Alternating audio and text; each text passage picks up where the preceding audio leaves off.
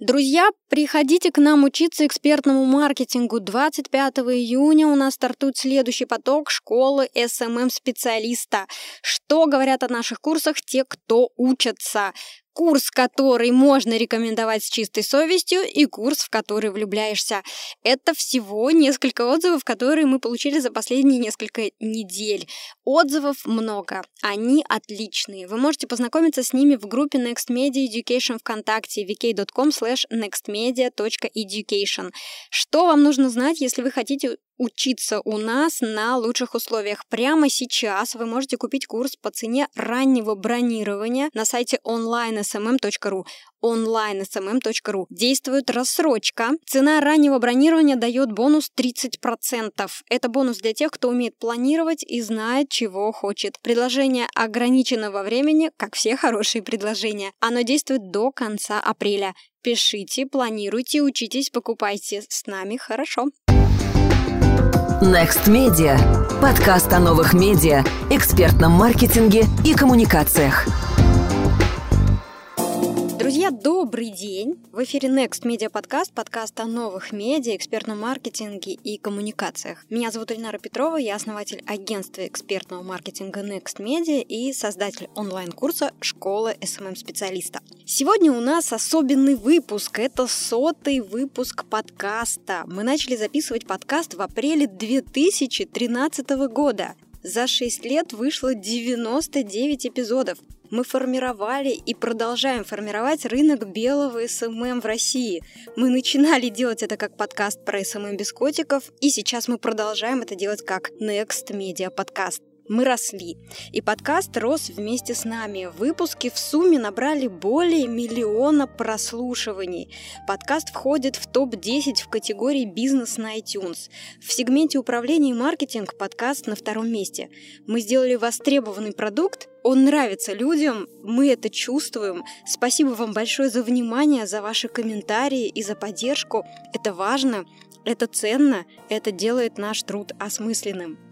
Сегодняшний выпуск необычный, мы записываем его в нестандартном формате. Я буду отвечать на ваши вопросы. Это те вопросы, которые задавали зрители проекта VK Live, на которые мы не успели ответить в прямом эфире. Я обещала тогда, что на все вопросы обязательно будут ответы. И как раз подкаст очень нам в этом поможет и очень подходит для этого формата. Вопросы будут про бизнес, про жизнь, про процессы, про работу с людьми, про команду. Надеюсь, получится получится интересно. Ну что, поехали. Первый вопрос – это вопрос, который задает Егор Уфимский. Какие первые три вопроса стоит задать потенциальному клиенту во время первого общения, чтобы сразу же его удержать? Егор, спасибо большое за вопрос. Мне кажется, что это должны быть вопросы, которые напрямую касаются его, его бизнеса, его интересов. И если вы будете спрашивать, а какие результаты сейчас показывают ваш бизнес, какие результаты сейчас приносят социальные сети для вашего бизнеса, хотели бы вы сделать эти результаты лучше, какие примеры работы в социальных сетях кажутся вам эффективными. Было бы вам интересно услышать наше решение, которое поможет вам показывать лучшие результаты или приводить больше клиентов клиентов через социальные сети. Если вы будете задавать такие вопросы, я вас уверяю, клиент будет хотеть с вами разговаривать и будет очень внимательно вас слушать. Главное, чтобы у вас были ответы на эти вопросы, Егор. Вопрос от Татьяны Смирновой. Два даже вопроса. Первый. Какое событие, день в моей профессиональной жизни запомнился больше всего и почему? Отличный вопрос, Татьяна заставляет задуматься. Спасибо большое. Какой день в профессиональной жизни мне запомнился больше всего? Наверное, день, когда я пришла проходить производственную практику в газете «Деловой Петербург», когда я набралась смелости, позвонила, готовила текст, готовилась к этому разговору. Трубку взяла Лилия Агаркова, редактор рубрики «Свое дело», которая тогда работала в газете «Деловой Петербург». Я робко сказала, что меня зовут Ильнара Петрова, я студентка факультета журналистики Санкт-Петербургского государственного университета. Я хотела бы пройти практику, если это возможно, в рубрике «Свое дело», на что она мне коротко ответила «Приходите, проходите». Я даже не ожидала, что, оказывается, все будет так просто, и сразу же на следующий день приехала в редакцию, получила первое редакционное задание, и с этого начался путь длиной в пять лет в газете «Деловой Петербург», когда мы запускали рубрику Next для молодых предпринимателей, когда мы работали с новыми форматами, конвергентными, которые объединяли онлайн и офлайн, когда я познакомилась с большим количеством вдохновляющих молодых предпринимателей, которые, конечно же, повлияли на меня очень сильно, когда я познакомилась с Павлом Дуровым, когда я написала про запуск социальной сети ВКонтакте, когда я поняла, как эти инструменты могут помогать бизнесу, когда я поняла, что из этого может что-то выйти больше. Ну и, наверное, второй такой день — это когда мы зарегистрировали юридическое лицо ООО Next Media и начался мой путь в предпринимательстве. Наверное, два таких события профессиональных. И еще один вопрос задает Татьяна Смирнова. Какой профессиональный совет вы бы дали себе пять лет назад? Татьяна говорила уже об этом совете в эфире ВК Live, и повторю здесь, совет звучал бы таким образом. Ильнара, пожалуйста, развивай в себе управленческие навыки. Ильнара, пожалуйста, задумайся о том, что ты будешь делать, э, чтобы принимать правильные управленческие решения. Пожалуйста, развивайся не только как эксперт, развивайся как управленец. Таким образом звучал бы мой совет самой себе пять лет назад. Вопрос от Владимира Куклина. Что лучше использовать при работе с негативом? Вернуть денежные средства, бесплатную предложить доставку, скидку на следующую покупку, публично извиниться?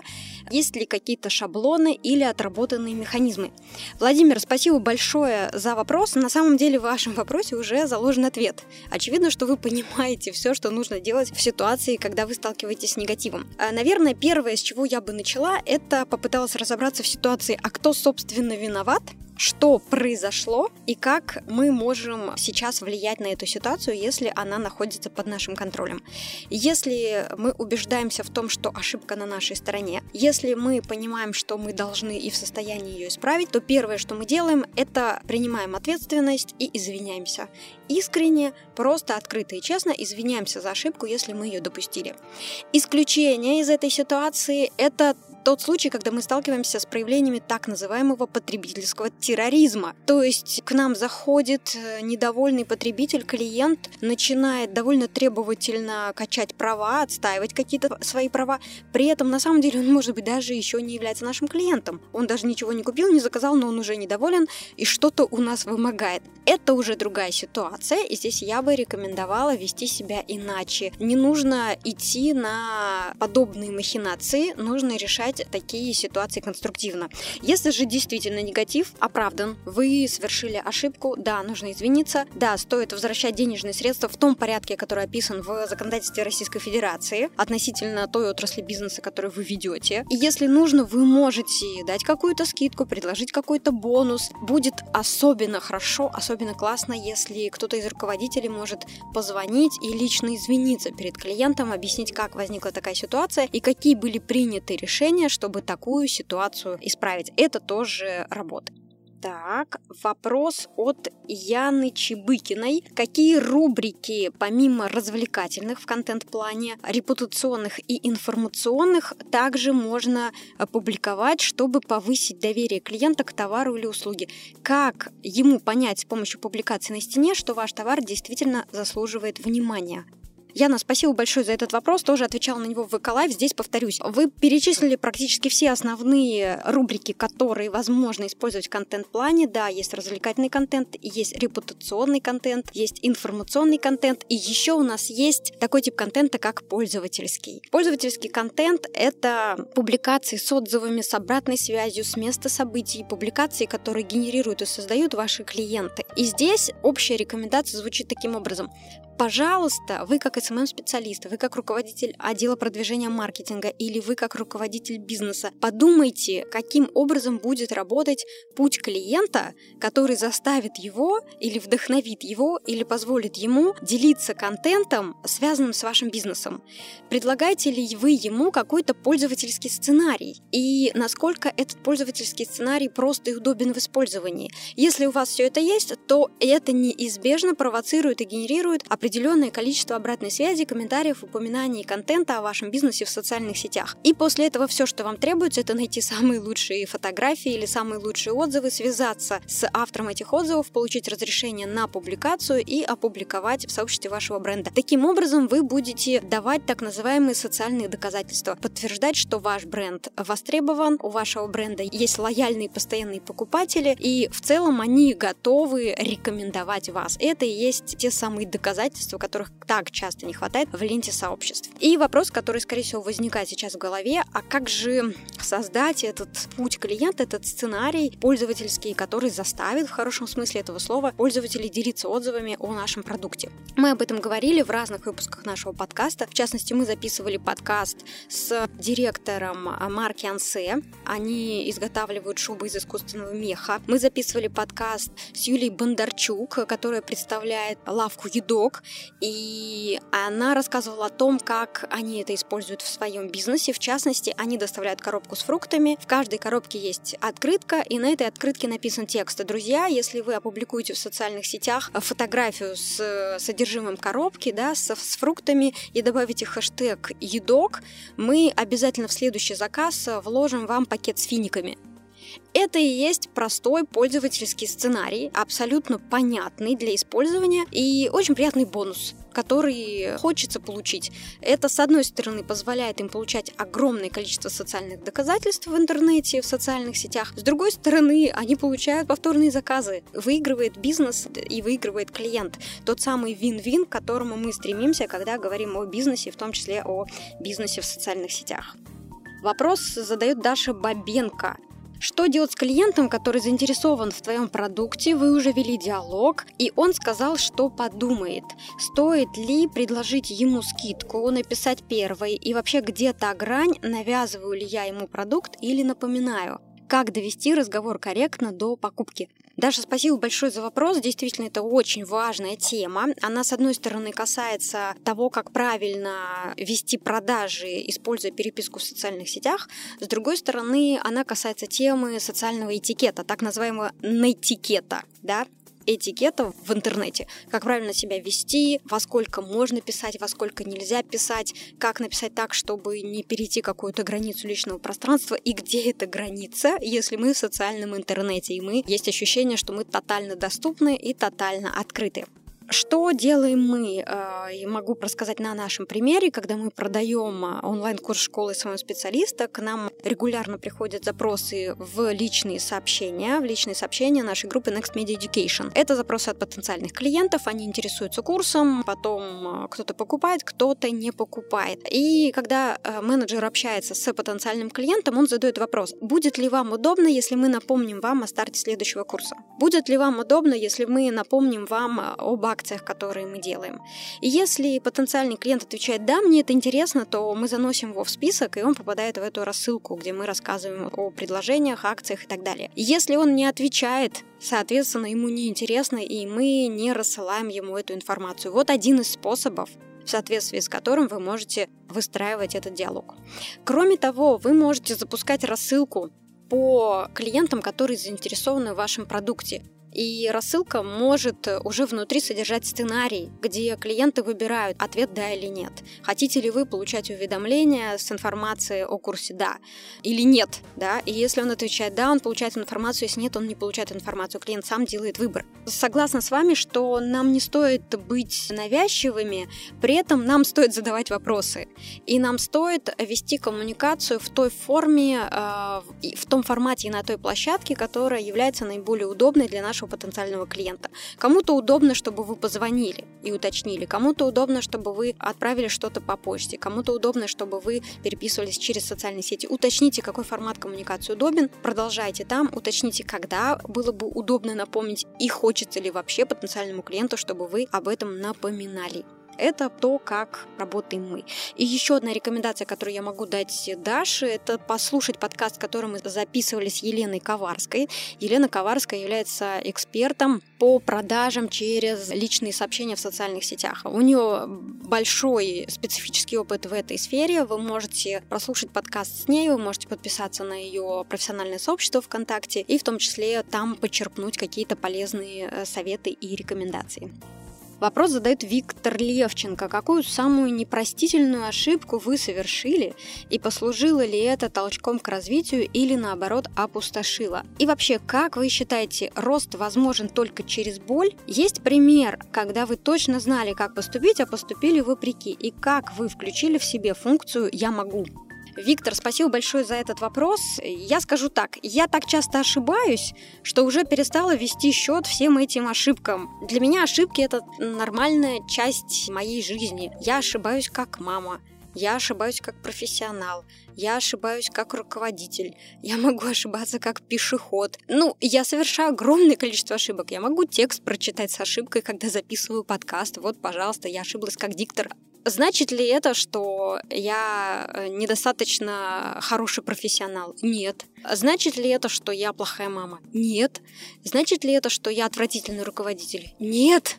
Это всего лишь значит, что я, как и все люди, допускаю ошибки. Я осознаю их, я делаю выводы, я стараюсь не создавать э, таких ситуаций, которые приводят к таким ошибкам. Вот и все. Весь путь и весь пользовательский сценарий, который я прохожу, когда сталкиваюсь с такими ошибками. Ну вот, в частности, приведу пример, который произошел вот сегодня, в день записи этого подкаста. Мы должны были записывать подкаст со спикером, мы договорились, мы забронировали студию, мы подготовили вопросы. Однако сегодня у спикера произошел форс-мажор, и он сказал, что он не может выйти в эфир, он не может ответить на наши вопросы. Что я могла сделать? Первый вариант — отменить запись, отменить бронь студии, как-то полностью переформировать мой день, да, наверное, я бы расстроилась. Второй вариант — это увидеть в этом возможность. Я увидела в этом возможность, я подумала, классно, ведь я могу это время использовать для того, чтобы записать для вас вот этот сотый юбилейный выпуск подкаста и ответить на вопросы, на которые я не успела ответить во время эфира ВК Live. Супер! С одной стороны ошибка, с другой стороны возможность. Вот так я к этому отношусь. Виктория Зварыгина задает вопрос, какой легкий первый шаг сделать для коммуникации? Как спровоцировать, чтобы клиент написал первым или позвонил? Как вежливо дать понять, что на некоторые вопросы я могу ответить, а некоторые уже нужно решать на платной консультации? Два вопроса. Виктория, спасибо большое. Оба вопроса касаются коммуникации и касаются процесса продаж. Да, как правильно выстроить процесс продаж, чтобы он проходил комфортно как для вас, так и для клиента. Итак, начнем со второго вопроса. Да? Как вежливо дать понять, что некоторые вопросы э, могут решаться только в рамках коммуникации, уже какой-то платной консультации. Приведу пример из своей жизни, как это происходит у меня. Я получаю огромное количество запросов, вопросов э, в личные сообщения в разных социальных сетях. Есть вопросы, на которые я могу ответить быстро. Есть вопросы, на которые я могу ответить, отправив ссылки на статьи, на подкасты, на полезные материалы, на интервью, которые я уже создавала, я знаю, где они находятся. Мне нужно потратить 10 минут на то, чтобы все это найти, собрать и отправить. Я все это делаю. Если это вопрос 10-15 минут, я готова это время инвестировать, я пом- помогаю. Если вопрос специфический сложный, требует анализа, требует погружения, требует погружения в бизнес того человека, который этот вопрос задает, это уже консалтинг, это уже формат консультации. И я говорю, что ваш вопрос требует того, чтобы в него вникать. Такие вопросы лучше всего, продуктивнее всего решать в формате консультаций. Я консультирую на определенных условиях. Мой час стоит 10 тысяч рублей. Если вам интересно, пожалуйста, можете договориться со мной, можете пообщаться с моим ассистентом, он вас запишет, расскажет о том, как происходит запись на консультации, и мы с вами в формате консультаций будем ваш вопрос решать. Не вижу в этом э, ничего страшного, не вижу в этом ничего стыдного. Это абсолютно нормально. Ваше время стоит денег. Мое время тоже стоит денег, и я это понимаю очень хорошо, просто потому что я осознаю, какое количество данных я обрабатываю, какое количество денег я вкладываю в образование. Сейчас я сама учусь на программе Бизнес-Зум в Стокгольмской школе экономики. Бизнес-образование стоит денег, я на него заработала, я в него инвестирую, в этот момент я становлюсь дороже, мой час становится дороже.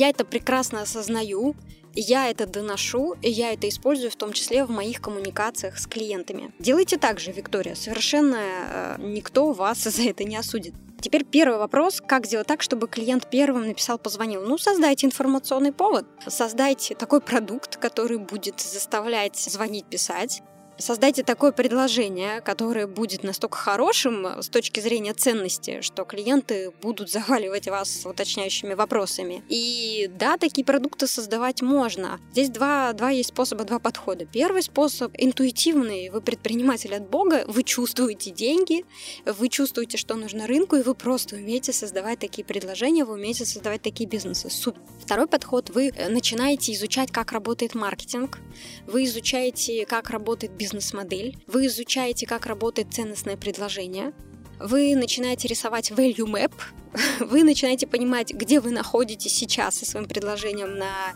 этой value map, где находятся ваши конкуренты и куда вам нужно сдвинуться, чтобы ваше предложение стало крутым, самым классным, самым интересным с точки зрения ценности и стоимости. С точки зрения ценности и стоимости.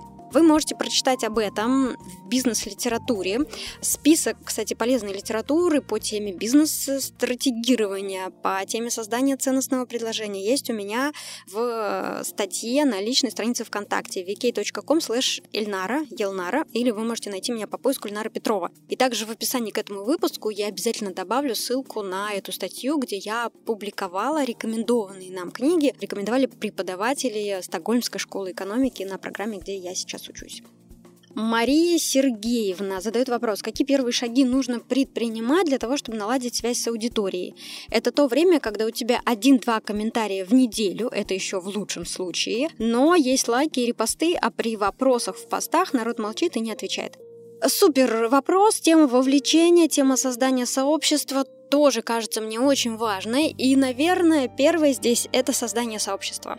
То есть вопрос, который вы задаете себе как администратор сообщества, кого я объединяю, какие ценности объединяют этих людей, что является платформой моего бренда и какие ключевые ценности я хочу донести, что должно заставить людей подписываться на мое сообщество.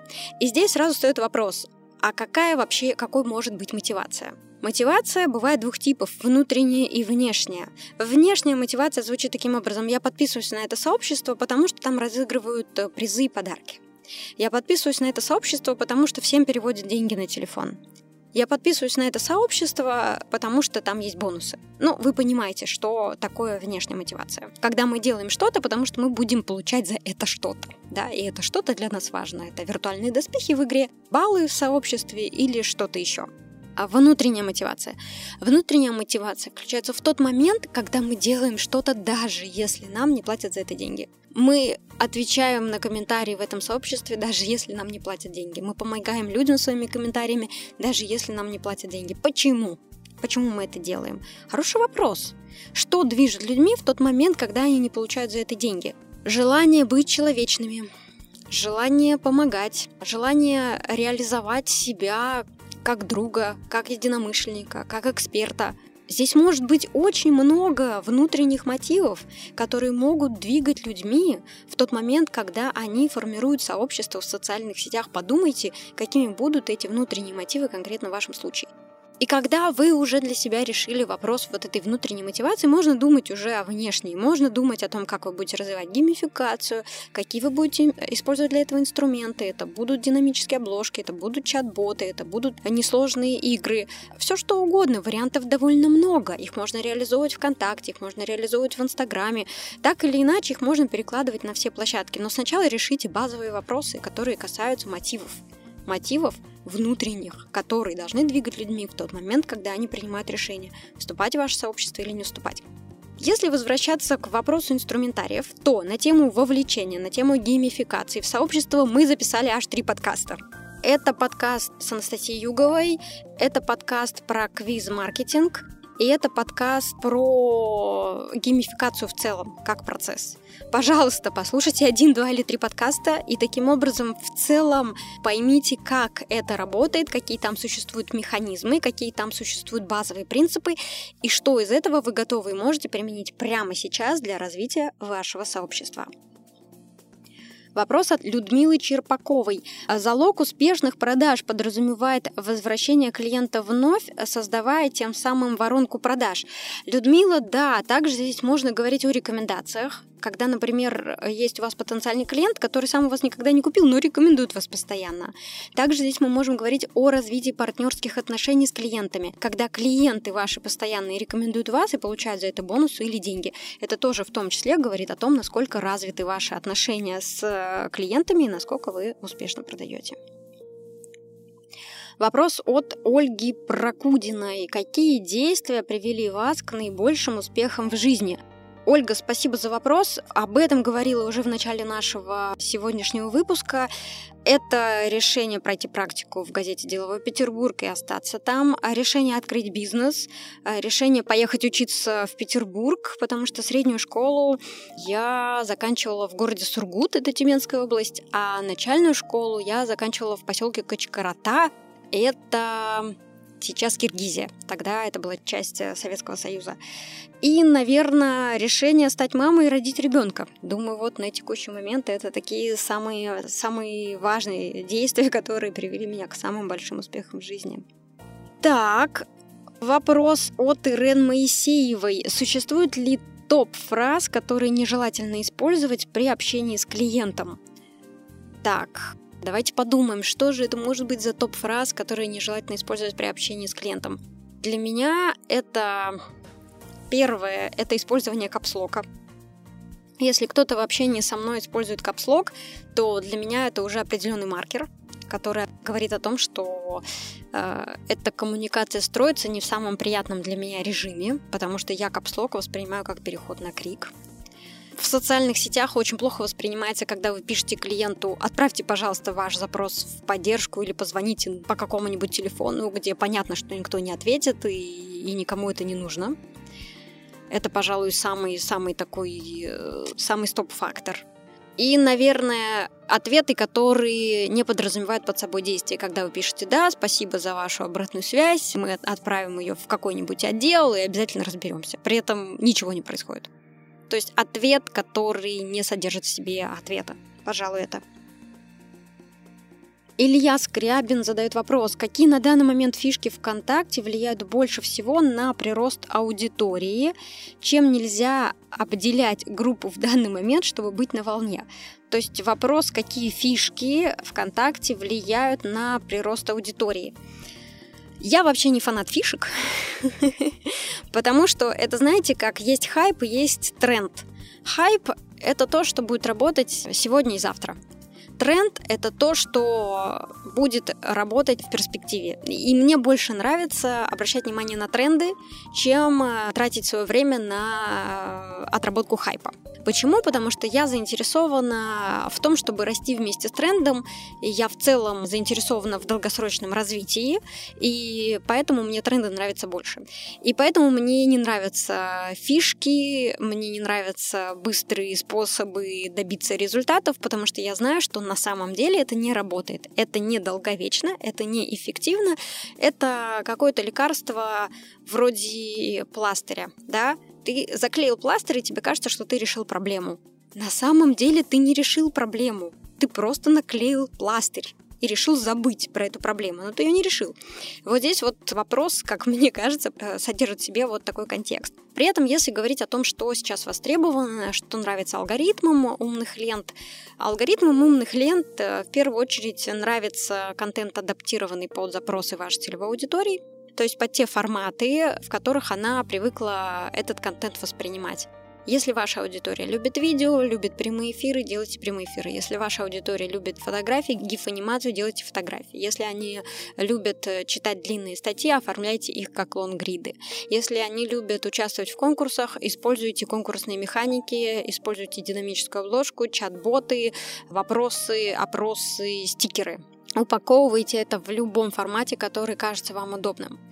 А, также умные алгоритмы ВКонтакте поддерживают все новые форматы, которые запускает сама социальная сеть ВКонтакте. Поэтому то, что я вам могу рекомендовать, следите, пожалуйста, за обновлениями, следите за новостями, которые публикуются в официальных сообществах ВКонтакте, в частности, ВКонтакте для бизнеса. Обращайте внимание на новые рекламные инструменты, в частности, рекламу в историях, например, и первыми их тестируйте любые механики, когда вы тестируете их первыми, приносят вам а, максимальный результат. Пожалуйста, можно использовать эту стратегию. Вопрос от Саши Фокс. Ильнара, уточните, пожалуйста, онлайн-коммуникация – это коммуникация, направленная на общение с пользователями, по всей видимости, не только тет-а-тет в личной переписке, но и на своей стене, если ты специалист, или на стене своего профессионального сообщества. Предполагаю, что я думаю в правильном направлении, мой вопрос заключается в следующем. Если тет-а-тет тактика общения с человеком со временем становится понятной, ты понимаешь, как с ним общаться, какие триггеры использовать для увеличения продаж, ну или для выработки лояльности пользователя, то на своей личной странице и странице сообщества ситуация в последнее время неоднозначна. Поясню, почему я так думаю. В последнее время идет массовая агитация личного бренда. То есть специалист уже не совсем специалист, а человек, так сказать, приближенный к народу. Он может постить на своей странице не только то, что связано с работой, но также и то, что связано с личной жизнью, предпочтениями, а, а также пользоваться языком своей целевой аудитории. А, есть ли какая-то статистика, насколько чаще пользователи покупают у приближенных к народу брендированных специалистов, чем у тех, кто придерживается чопорной тактики ведения сообщества и личной страниц. Ну и помимо статистики, хотелось бы узнать, как, по вашему мнению, необходимо вести личную страницу и сообщество, чтобы максимально повысить лояльность аудитории и не потерять тот неприкосновенный статус профессионала-специалиста, не испортить репутацию. Ух, это все был вопрос, который задает Саша Фокс. Спасибо большое за этот развернутый, аналитичный и важный вопрос. Да, действительно, на текущий момент э, мы переживаем, а как я это называю, истерию, связанную с личным брендом. Такое ощущение, что личный бренд нужен всем и каждому, даже нашему холодильнику, телевизору и чайнику уже скоро будет нужен личный бренд для того, чтобы чувствовать себя хорошо на нашей кухне.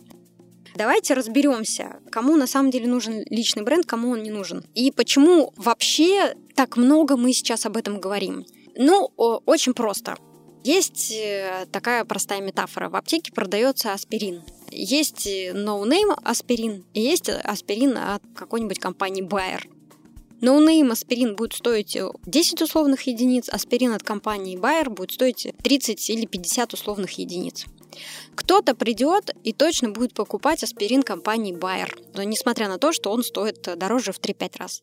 Почему он покупает э, аспирин от компании Bayer? Потому что он доверяет этому бренду, и он таким образом оценивает стоимость этого бренда. Потому что он доверяет этой компании и считает, что вот в упаковке с таким названием самый лучший на свете аспирин. А в упаковке с другим названием аспирин не такой замечательный. Супер. А, вот на этом простом примере мы с вами разобрали ситуацию стоимости бренда, в том числе стоимости личного бренда, и ответили на вопрос, а, собственно, зачем? Ну, как зачем? Чтобы продавать то же самое, что делают no-name специалисты, только продавать это с наценкой 100, 200, 300, 500 процентов. Ну, понятно, это, в общем-то, цель любого эффективного менеджера, предпринимателя или самозанятого предпринимателя, да, мы хотим тратить меньше времени и зарабатывать больше денег. Хорошо. Цель понятная, и, в общем, ничего дурного я в ней не вижу. Теперь разберемся с стратегиями и с тактиками ведения личных профилей в социальных сетях. В какой момент вообще стоит об этом задумываться?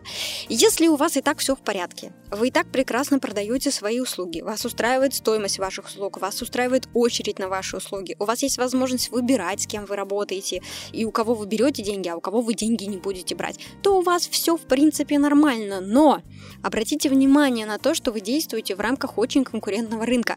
Поэтому сейчас у вас есть преимущество, но вам нужно как минимум суметь это преимущество удержать, а как максимум приумножить. Поэтому я в любом случае рекомендовала бы заниматься какими-то поддерживающими активностями, а, направленными на личный пиар, хотя бы для того, чтобы текущие ваши клиенты, текущая ваша аудитория понимали, что да, вы специалист, да, вы эксперт, да, вы постоянно развиваетесь в этой сфере, да, вы умеете показывать результаты. Вот. И есть люди, которые вам за это платят. Это самые важные, самые главные базовые посылы, которые стоит использовать, когда мы говорим об экспертной коммуникации. Теперь э, поговорим о тактике. Стоит ли со своих личных страниц э, рассказывать о вашей личной жизни? Это ваш выбор.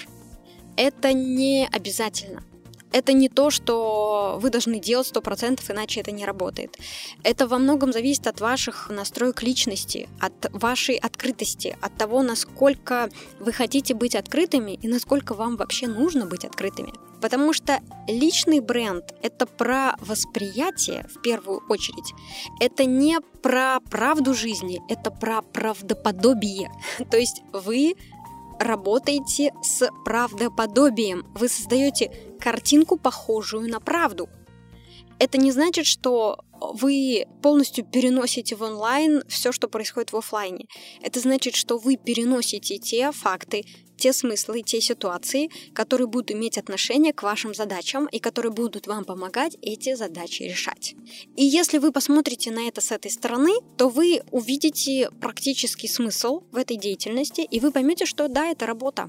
Да, это работа. И системная работа по развитию личного бренда будет отнимать у вас, не знаю, 3-5 часов в неделю, может быть, у кого-то 10 часов в неделю будет на это уходить. Зависит от того, как быстро вы умеете создавать тексты, картинки, информационные поводы, упаковывать и еще транслировать это на нужное количество площадок. Да, это трудоемкая работа. Э, а она имеет смысл э, в тот момент, если вы готовы долгосрочно в это вкладываться, и вы умеете видеть результаты спустя время и ценить их спустя время. Если вы такой человек, да, отлично, это история про вас.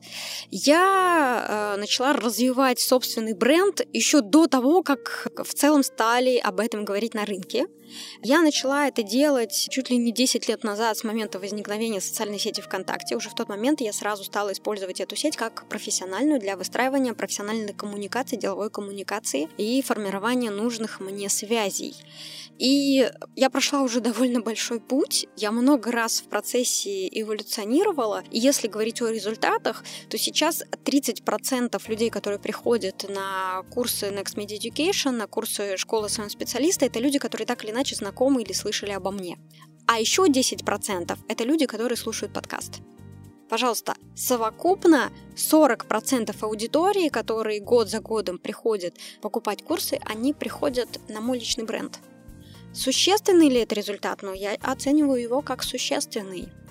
Приносит ли личный бренд дивиденды? Да, мне приносит. Вкладываю ли я много времени в то, чтобы развивать личный бренд? Да, это требует довольно большой вовлеченности с моей стороны я делаю это потому, что это приносит мне деньги или потому, что я не могу иначе? Я делаю это потому, что я не могу иначе.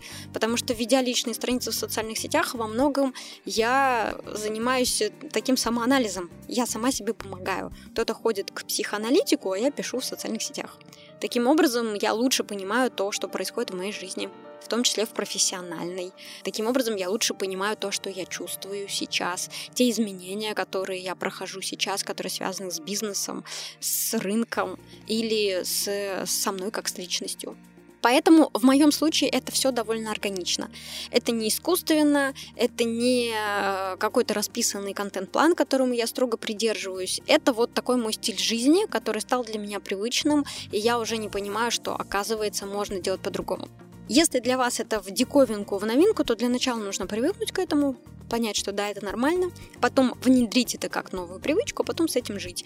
И в процессе научиться получать от этого удовольствие. Потому что самое главное это настрой, да, вас это должно радовать, вы должны получать от этого удовольствие, и вас должно в определенном смысле заряжать. Потому что когда я получаю комментарии, спасибо за подкаст, спасибо за ваши лекции, спасибо за пользу, которую приносят ваши продукты. Ну, конечно, меня это поддерживает, конечно, меня это вдохновляет, конечно, это дает мне силы. И это тоже нематериальные активы, которые э, мне приносят личный бренд. И, конечно, я уже в какой-то степени от этого тоже завишу, и мне очень приятно да, видеть эту обратную связь. Поэтому я продолжаю делиться, поэтому я исповедую вот эту э, стратегию тотальной открытости, но в рамках того, что чувствую я, да, потому что моя свобода заканчивается там, где начинается свобода другого человека. Поэтому я могу быть максимально открытой относительно того, что касается меня, но при этом я буду аккуратна, если это касается близких мне людей. Я буду думать, стоит и как об этом стоит рассказывать. Саша, надеюсь, я ответила на ваш вопрос, и надеюсь, что ответ был таким же развернутым, как и ваш вопрос. Так, идем дальше. Максим Бушмилев задает вопрос, как мотивировать специалистов работать у себя в команде. Про мотивацию сегодня уже говорили, да, она бывает двух типов, бывает внешняя, бывает внутренняя.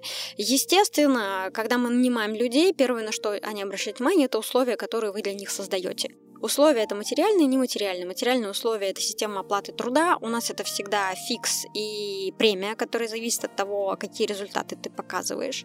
Нематериальные условия это офис или свободный график. Если офис, то где? Если свободный график, то какие преимущества? Дальше люди обращают внимание на то, как организована у вас в целом работа. У вас есть расписанные бизнес-процессы. Вы работаете через Bittrex или какую-то еще систему. Вы понимаете, что такое KPI. Ваша система оценки премий прозрачна, это тоже важно.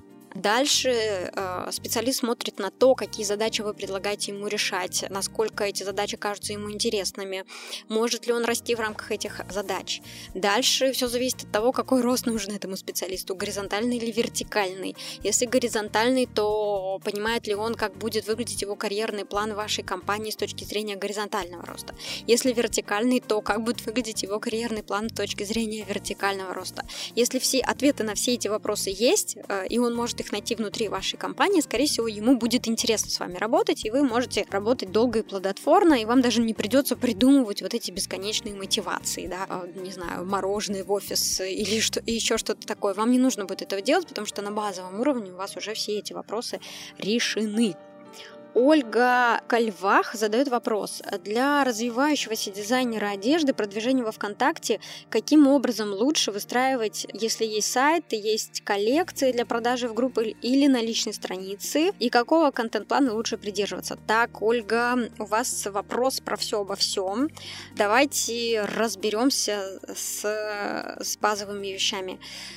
Вы дизайнер одежды, у вас есть уникальный продукт, у вас есть площадка ВКонтакте, э, вы обязательно должны развивать сообщество брендированное, вы должны ввести туда трафик, у вас должен быть подключен ВКП, у вас должны быть оформлены товары. Будет здорово, если параллельно с этим вы будете развивать личный бренд человека, который, собственно, отвечает за дух этой марки, чтобы он через свою страницу транслировал свой образ мысли и подчеркивал те идеи, которые вы несете через свои коллекции. Тогда вы сможете реализовать концепцию, которая называется динамические СМИ.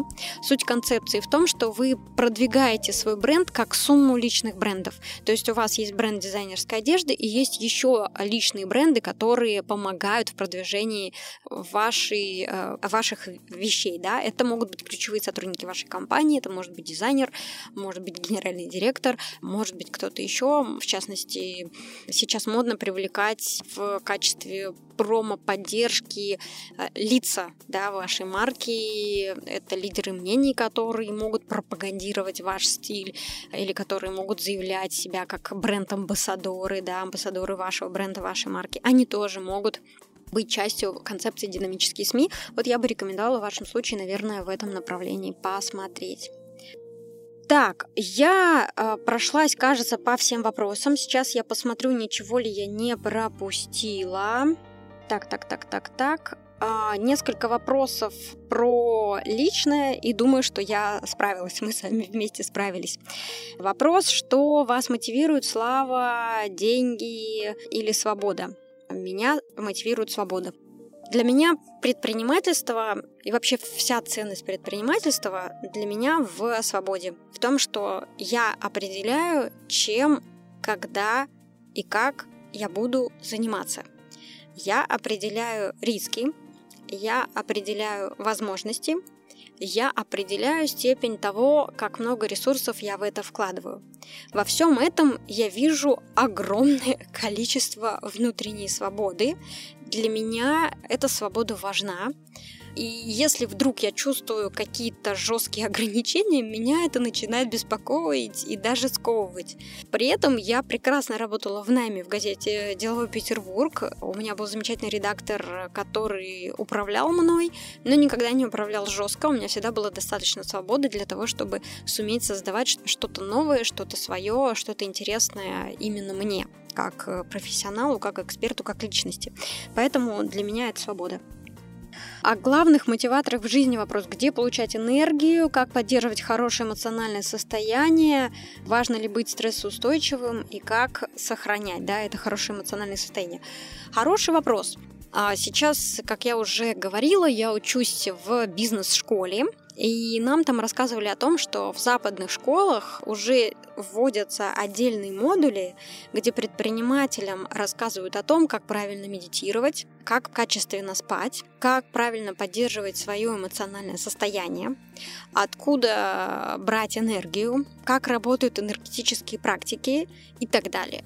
Среди моих друзей очень много предпринимателей, которые знают, что такое шавасана, которые занимаются кундалини-йогой, которые умеют правильно дышать, которые пробовали разные практики, в том числе неделю не говорить.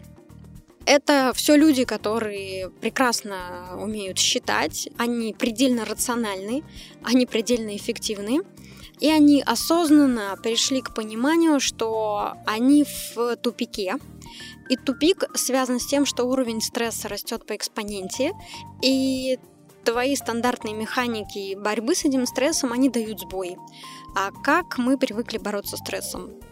Кто-то алкоголь использует, кто-то курит, кто-то идет в баню с друзьями, кто-то спортом занимается, кто-то спит, кто-то гуляет, кто-то бегает. Ну, понятно, что часть из этих способов можно назвать конструктивными, часть деструктивными. Деструктивные это те, что нас разрушают в этот момент, да, мы сами себя разрушаем, когда мы курим, когда мы пьем, когда мы э, создаем деструктивные отношения с людьми, мы на самом деле разрушаем себя в том числе.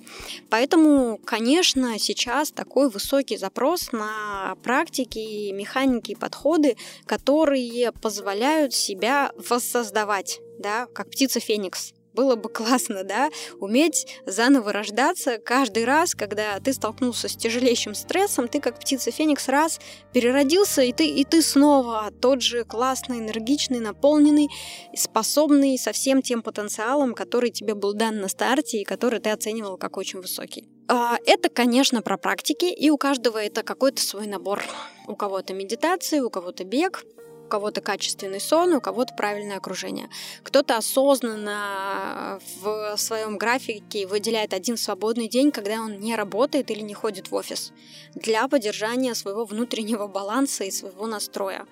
Э, кто-то обязательно встречается с, работает с психотерапевтом, э, с психологом с определенной регулярностью, встречается или созванивается по скайпу в тот момент, когда чувствует потребность. Все это нужно, все это работает, и все это, конечно, помогает поддерживать э, себя в каком-то эмоциональном балансе.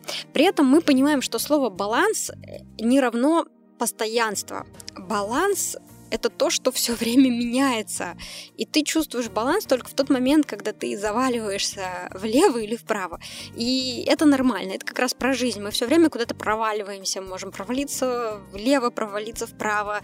И мы чувствуем, ой, кажется, мы потеряли этот баланс, нужно туда вернуться, что я обычно делаю, что меня возвращает к, к балансу. А, точно, пятиминутная медитация, буду делать эту медитацию. То есть, если вернуться к вопросу, то как, как сохранять этот баланс, знать себя себя и знать, что помогает конкретно тебе в тех ситуациях, когда тебя вот этот баланс покидает. И сразу же в этот момент применять э, эти практики. Ну и, конечно, я бы рекомендовала отказаться от тех привычек, которые разрушают. Это могут быть разные привычки, не знаю, сахар, кофе, алкоголь, общение с людьми, которые разрушают. Это, это все туда же. Пожалуйста, подумайте об этом и подумайте, как это можно было бы исправить и как в целом э, другие привычки повлияли бы на вас и на вашу жизнь. Если говорить обо мне, то я хожу на йогу, я занимаюсь спортом три раза в неделю. Я стараюсь как можно больше времени проводить с ребенком, качественно вовлекаясь в то, что он делает я окружаю себя людьми, которые дают мне поводы для гордости, поводы для хорошего настроения, и я обязательно хорошо сплю. Сон для меня это святое. Я минимум сплю 8 часов в день. И не так давно ко мне пришел вопрос э, в Инстаграме, у меня спросили, а не жалко ли вам столько времени жизни тратить на сон? Ведь время, потраченное на сон, равно время, потраченное впустую. А мне не жалко. У меня такая активная и насыщенная жизнь, что сон — это единственное время, в которое я на самом деле могу освоить все те переживания, все те эмоции, все новости, которые происходят со мной в течение дня. Поэтому для меня сон очень важен в том числе. Роль образования в вашей жизни, где взять время и как совмещать бизнес, э, семью и личное развитие. Я люблю учиться. Единственное, на что я трачу деньги без раздумий, это образование. При этом я довольно избирательна. Я уже говорила, сейчас я учусь на программе в Стокгольмской школе экономики. Я в прошлом году я ездила на э, родительский форум в усадьбу семью, семья Монашвили в Грузию. Тогда мне было интересно понять, что такое гуманная педагогика и как эти принципы можно использовать в воспитании. И оказалось, что эти принципы точно так же перекладываются на отношения со взрослыми людьми и на отношения с коллегами. И, и эта поездка оказала на меня э, большое влияние, в том числе трансформирующее. Всем очень рекомендую. Хотя напрямую это никак не связано с бизнесом, но все взаимосвязано, на самом деле все взаимосвязано. Где взять время? Друзья, у нас с вами у всех э, одинаковое количество времени. Нет такого человека, который родился с большим количеством времени. У всех одно и то же время, у всех у нас 24 часа в день. Дальше вопрос в том, какие вы делаете выборы, и как вы это время тратите или во что вы это время вкладываете. Я предпочитаю вкладывать. Поэтому для меня сон это инвестиция в мое хорошее настроение, в то, как я выгляжу, в то, как я себя чувствую. Я вот, например, сегодня выбрала записывать подкаст, а не отменить, потому что я уважительно отношусь ко времени, к договоренностям, и если я решила инвестировать это время, значит, я буду делать продукт.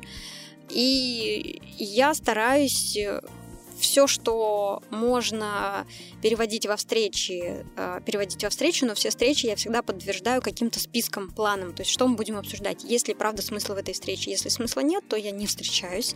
Таким образом, я сберегаю время. И э, если есть что-то, чего можно не делать, или есть задача, которая висит у меня уже там 3-5 дней, и я ее не делаю, и ничего не рушится, значит, я просто сношу эту задачу, я ее удаляю, я ее не делаю, все, значит, можно было ее не делать. Это тоже один из способов сохранять время для того, чтобы инвестировать его во что-то более важное, во что-то более приоритетное. Так, вопрос, как ваше личное развитие влияло на бизнес и его трансформацию? Агентство экспертного маркетинга Next Media проходит довольно большую трансформацию. За последний год мы выросли от 3 до 20 человек, мы продолжаем расти. Вы можете заметить, что мы довольно часто анонсируем новые вакансии. У нас есть вакансии в агентстве, мы ищем специалистов э, по трафику, таргетологов, опытных SMM-менеджеров. Не так давно закрывали вакансию SMM-специалистов, копирайтеров. Сейчас закрываем вакансии в направлении Next Media Education. Мы ищем методиста для записи курсов, мы будем искать менеджера проектов для Next Media Education. Каждый раз, каждый раз мы открываем новые позиции, новые вакансии, потому что мы активно растущая компания, для нас это очень важно. И поэтому, друзья, если вам интересны такие вакансии, даже если вы живете не в Петербурге, ничего страшного, потому что вакансии для Next Media Education удаленные. Вы можете работать из любой точки. Самое главное, чтобы вы были организованы, у вас было время на эту работу, и вы умели работать, например, с такой системой, как Bittrex, э, и были бы достаточно собранными, чтобы справиться с таким стилем. Поэтому, да, э, конечно, предприниматель меняется, растет как личность, вместе с ним меняется и растет его бизнес. Это, это взаимосвязано очень тесно. И теперь, когда я пытаюсь понять, почему у меня что-то не получается в бизнесе, то я всегда понимаю, что главная проблема во мне. Буквально сегодня обсуждали этот момент. В наш офис приходила Юлия Лазарева, руководитель группы по работе с рекламными агентствами ВКонтакте. Юлия делилась с нами кейсами, успешными механиками продвижения рекламных кампаний ВКонтакте, а, показывала, что сейчас лучше всего заходит, какие форматы, какие промо-посты, как они оформлены. И вывод, который сделали мои коллеги в тот момент, когда я присоединилась к этой встрече, звучал таким образом. Ильнара, все, что мы делаем, слишком интеллигентно интеллигентно, слишком по-петербургски. Люди хотят по-другому, люди хотят попроще. А я в этот момент улыбнулась и говорю, ну, друзья, очевидно, что проблема во мне. Проблема в целом а, во мне как в человеке, да, вот я такой человек, слишком интеллигентный, слишком петербургский, и я, соответственно, набираю в команду себе таких людей, которые создают вот эти продукты, а нужно быть более дерзкими, нужно отвечать запросам аудитории. А, я это осознаю, и это значит, что в следующий раз, когда мы будем искать человека на позицию таргетолога, мы будем говорить, да, мы, мы тут вот такие интеллигентные, но при этом сейчас на эту позицию нам нужен другой человек, не такой, как мы, а другой человек, который бы мыслил иначе и мог бы этот способ мышления в нашу команду привнести. Ну, вот, пожалуйста, да, нужно с одной стороны понимать, что бизнес такой, как вы, с другой стороны понимать, что вы в этот момент и являетесь ограничителем, основным и единственным, и с этим тоже нужно работать. А про отношение к ошибкам я уже говорила, про личный бренд я уже говорила. Ну что, супер! Мне кажется, мы разобрали все вопросы, которые были на ВК Лайв. Спасибо вам большое за внимание. Я надеюсь, что вам было полезно, вам было интересно. Я еще раз хочу вас поблагодарить за то, что вы слушаете Next Media подкаст. Может быть, кто-то из вас слушает этот подкаст 2013 года, и вам отдельный привет. Да, мы прошли с вами вместе большой путь, и я думаю, что мы вместе очень сильно выросли. А выросла я как предприниматель, и хочется верить, что как ведущая подкаста я тоже расту. Растут наши гости, их статус, их ранг, сложность задач, которые они решают. И растете вы, как слушатели. Я уверена, что за эти годы вы тоже показали большие-большие результаты. Поэтому спасибо вам большое за внимание. В описании к выпуску будут все полезные ссылки, о которых я говорила, в том числе ссылки на ВК если вы еще его не посмотрели. А там больше 200 тысяч просмотров, друзья. Колоссально, больше 200 тысяч просмотров. Классный был эфир, надеюсь, вам тоже будет интересно. Ну и, конечно, желаю всем хорошего дня и еще раз говорю большое спасибо. Важное сообщение. Мы переезжаем. Мы меняем хостинг на SoundCloud и меняем страницу в App Store. Пожалуйста, обратите на это внимание и подписывайтесь на новые каналы по ссылке в описании выпуска. Не теряемся. Скачать другие выпуски подкаста вы можете на podster.ru